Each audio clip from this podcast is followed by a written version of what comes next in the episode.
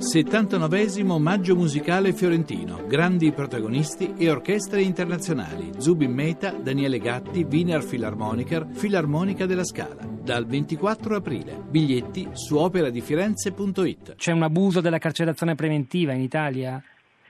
Dunque le confermo questi numeri e le dico che, che, sì, che nonostante la percentuale di persone prive ancora di una sentenza definitiva in carcere sia andata calando negli ultimi anni per le tante riforme che fortunatamente hanno visto una giusta reazione delle autorità italiane ad una condanna infamante come quella che ci ha raggiunto per violazione dell'articolo 3 della Convenzione europea, tortura e trattamenti inumani e degradanti, quindi prima eravamo quasi al 40% di persone presunte innocenti, adesso siamo al 34,5%, comunque c'è ancora un uso spropositato, assolutamente superiore alla media europea che si aggira attorno al 20%, quindi alcune di queste persone vengono poi ovviamente dichiarate innocenti.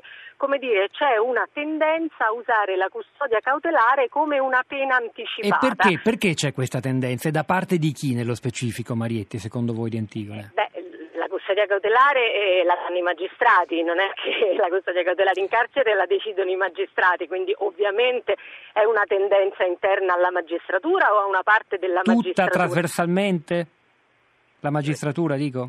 Questo non, so, non, non abbiamo un'analisi, come dire, tribunale per tribunale, però è più o meno sì, spalmata insomma, in giro per l'Italia, abbiamo tassi simili e quindi tenderei a dire che c'è una tendenza trasversale un po' forse anche a pensare tanto il processo andrà per le lunghe, si arriverà alla prescrizione eccetera, almeno ti sei fatto un po' di carrera no? e quindi usare dire, la custodia cautelare come una pena data alla spicciola. Ecco, però questo è veramente il contrario di quelle garanzie di cui parlava Dario Ippolito.